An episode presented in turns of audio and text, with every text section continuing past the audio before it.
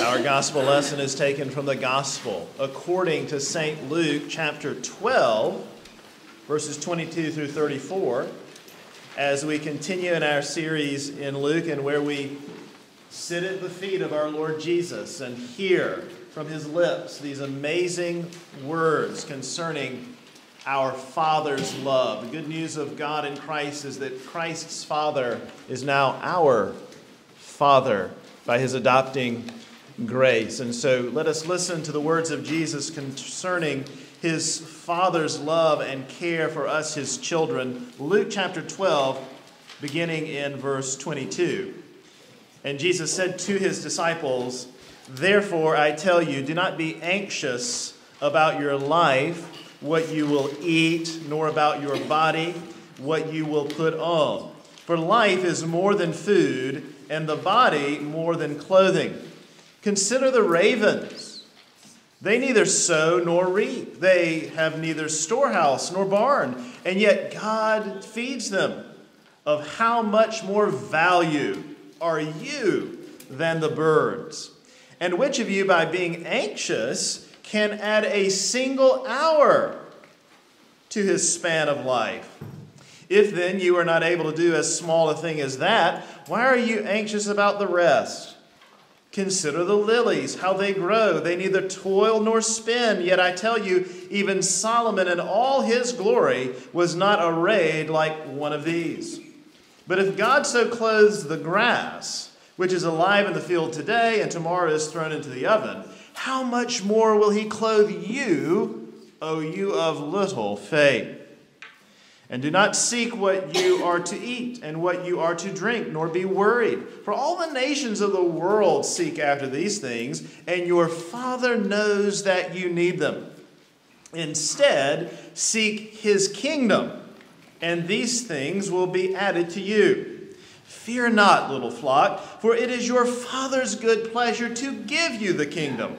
Sell your possessions and give to the needy. Provide yourselves with money bags that do not grow old, with a treasure in the heavens that does not fail, where no thief approaches and no moth destroys. For where your treasure is, there will your heart be also. The grass withers and the flower fades, but the word of our God shall stand forever. Let's look to our God once again in prayer. Heavenly Father, we thank you that through your Son we do have access to you, that there is a mercy seat where we can come and call upon your name and know that you hear us and know that you love to answer every prayer that we lift up through the nail pierced hands of Jesus. We, we believe in faith what your Son has taught us and shown us that you love us immeasurably and without end. We pray that by your Spirit you would remove any doubt about that this morning.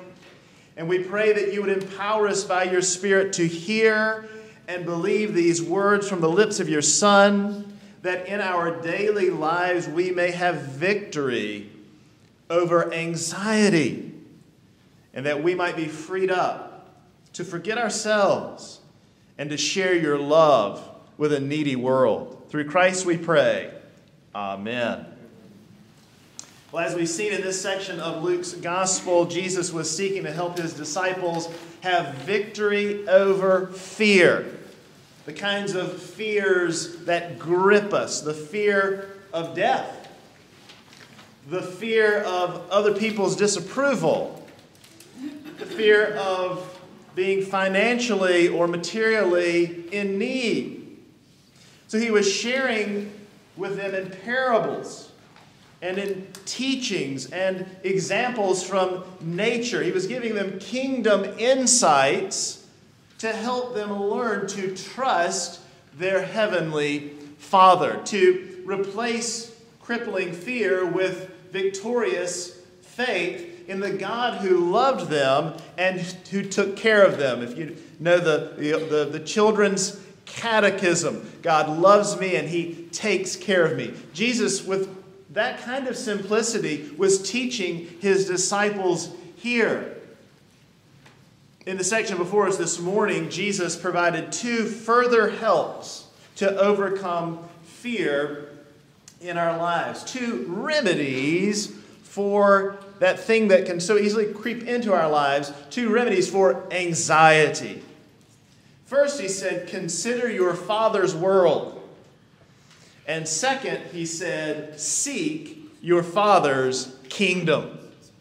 First, consider your father's world. That's the first remedy for anxiety. Consider is look around. You know, especially in our day and age, we can kind of live a life on screens and in cubicles and, and not getting out, especially in you know like the Charlotte area, right?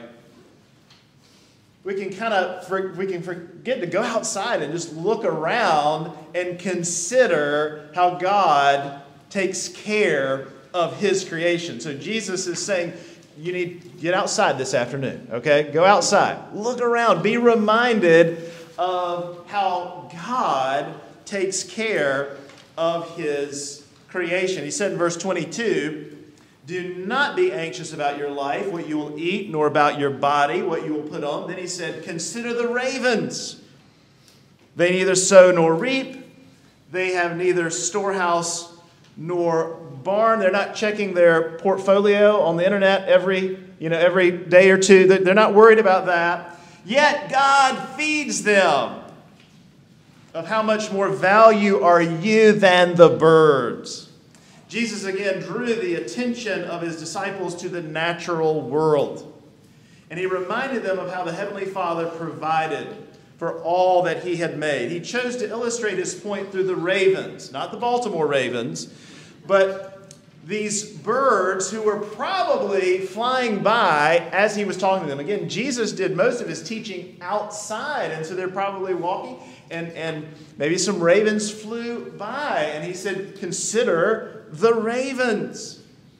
Consider these birds and how God takes care of them. They don't sow, they don't reap, they don't have barns to store their food in. God just feeds them, He takes care of them. And then he said, Look at the lilies and the grass of the fields. Again, this is probably literally right in front of them. He's probably literally pointing at things which they can see with their eyes at that very moment. Look how beautiful they are.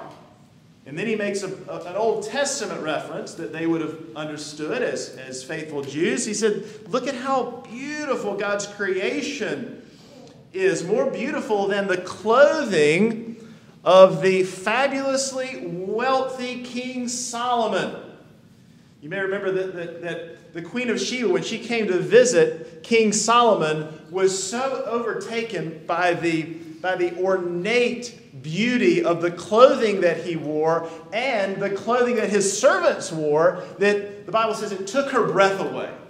She was so overwhelmed by the beauty of it all. Jesus said, That doesn't even begin to compare to the beauty of God's creation. Look at how God takes care of his creation and provides for its beautiful adornment. So you don't need to worry. Now, to be sure, Jesus wasn't encouraging idleness here. The whole of Scripture is against you if you want to try to make a, a, Christian argument for idleness, you know, laziness for the Lord or something like that. Uh, mooching for the master. No, that's not, that's not what Jesus was saying here. He wasn't calling us to be lazy, He was calling us to live a life of trusting in God. Yes, working hard with our hands. We hear that repeatedly, and we, we're called to enjoy the fruit of that repeatedly in Scripture. But yes, working hard, but not being anxious about our provisions. Living a life of trusting in the God who even provides for the ravens and all he has made. Jesus was reminding you here as one who bears his image and as his blood bought child, that you are infinitely more valuable than all the creatures and all the plants that he has made. He takes care of those things. How much more will he take care of you? So, yes, work hard, plan, learn to be a good and faithful steward. Those are two different words with two different meanings. Faithful means you're, you're, you're diligent, you, you're consistent. faithful steward means you're consistent in what God entrusts to you, your vocation, your material resources. But a good steward means you learn to be skillful. You learn to get really good at it. So Jesus is saying, be a good steward, a good manager of everything He's entrusted to you, and be faithful to Him in it. But don't be anxious about the fruit of it all. Don't be anxious about your material needs. The Greek word that is translated as anxious throughout this passage is a word that basically means drawn in opposite directions or divided in parts. We sometimes use the phrase so and so has gone to pieces. I think there's probably a country song about that, right? Going so and so's gone to pieces over this or that thing. It's the same idea here. To be anxious is to be to be in pieces, is to be distracted, is to be divided. It's the opposite of wholeness. Remember the Old Testament word for wholeness? Shalom. It means wholeness or, or togetherness. It means uh, prosperity and it means peace. That was what was promised to God's people in the Old Testament, and that is what is yours, dear Christian, by right in Jesus Christ. That wholeness, that shalom, that prosperity of spirit, that that the cup of your soul overflowing with God's blessings and joy. That's your inheritance. Jesus went through the hell and the brokenness of Calvary so that we can have the wholeness of shalom in our daily lives. Jesus asked a wonderful question in verse 25 Which of you, being anxious, can add a single hour to his span of life? Great, great question, right? Probing question. The answer is obvious, of course. Perhaps you've heard of the blue zones. Uh, years and years ago, a man took a blue marker, essentially, and he had a map of the world, and he began to put dots on this map of the world where there were the highest concentrations of centenarians, people who lived to be 100 years old and people who have long life and have quality of life into you know the later the later years. And more recently in recent decades another man did a study. He said okay what do these places have in common? And there's a book about it. There's a docu-series out. It's fascinating. And of course as you might expect certain things that they eat and other things they don't eat uh, and exercise various forms of exercise. Tennis was at the top of the list by the way and uh, various things like that that you might guess. Faith was a common factor, um, community, uh, individual purpose, that you have a purpose in life and you, you own that and you, you pursue that. But of course, not on the list was anxiety. Definitely not on the list. Not on the Blue Zones list. Anxiety. In fact, most of the places, the communities, there was a lack of anxiety. There was a slower pace of life. There was, there was this sense of, of enjoying each day rather than worrying about tomorrow. Jesus is teaching that right here. You will not add a single hour to your life by being anxious and, and trying to you know control everything and being anxious because you can't control everything and being worried about what's coming around the corner. In fact, it can have the opposite effect of course. So Jesus is teaching that right here. It's not only is anxiety not spiritual in the best sense of that word, it's not practical. It's just not practical. It won't give you what you are looking for. So Jesus was telling his disciples that to be anxious is a sign of weakened faith. That's what it is, a sign of weakened faith. Because he said to them in this context, Oh, you of little faith. When you're anxious. And indeed, almost every time Jesus says, if you do a study of that phrase, oh, you of little faith, almost every time he said that to his disciples, he said it multiple times, he was addressing their anxiety, their worry, their fear. Here he was saying, don't be like those with no faith, the unbelieving world. Consider how your Father takes care of the ravens and the lilies and the grass of the field. He knows your needs better than you do. Trust Him to take care of you and those entrusted to your care. Consider your Father's world. And second, he said, Seek your Father's kingdom.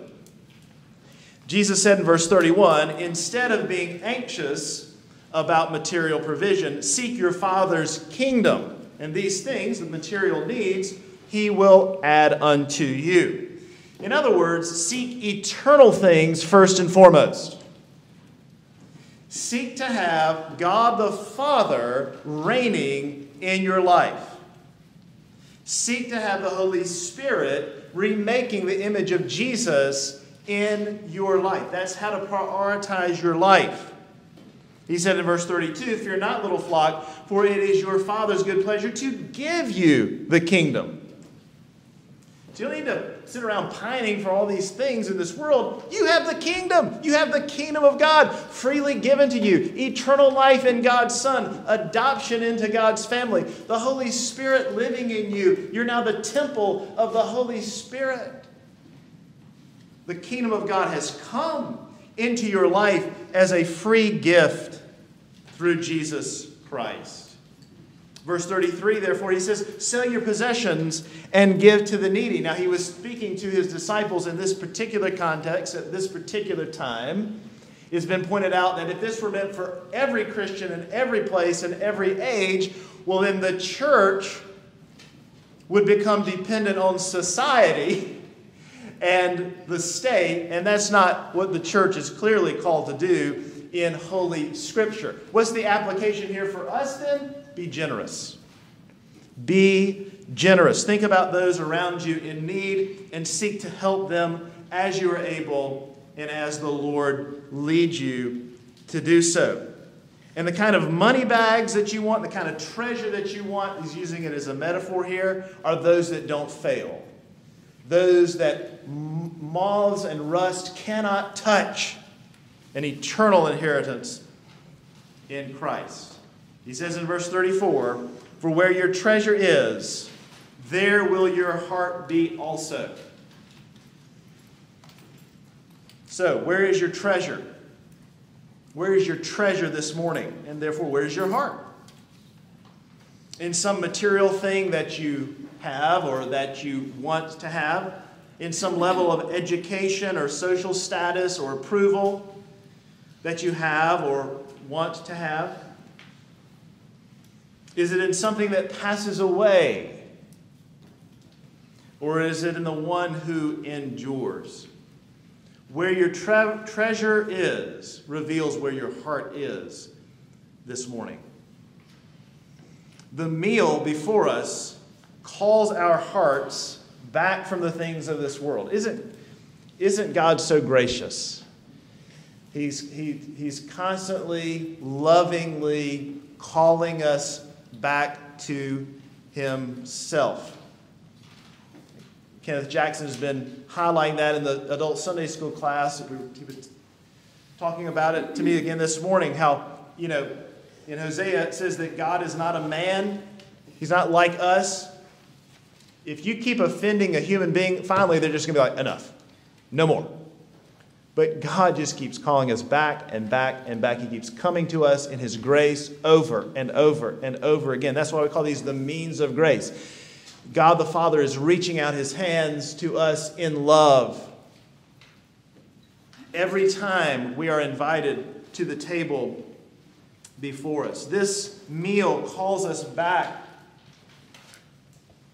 from the things of this world and the anxieties about them that rob our vitality and joy. The meal before us calls us back to the Father's gift of the kingdom through his beloved Son. It is a kingdom feast, a kingdom celebration, assuring us of our Father's love and calling our hearts back to Him, to trust Him, to trust Him in childlike faith in a way that melts away anxiety. So come, dear Christian, and partake of this nourishment for your soul.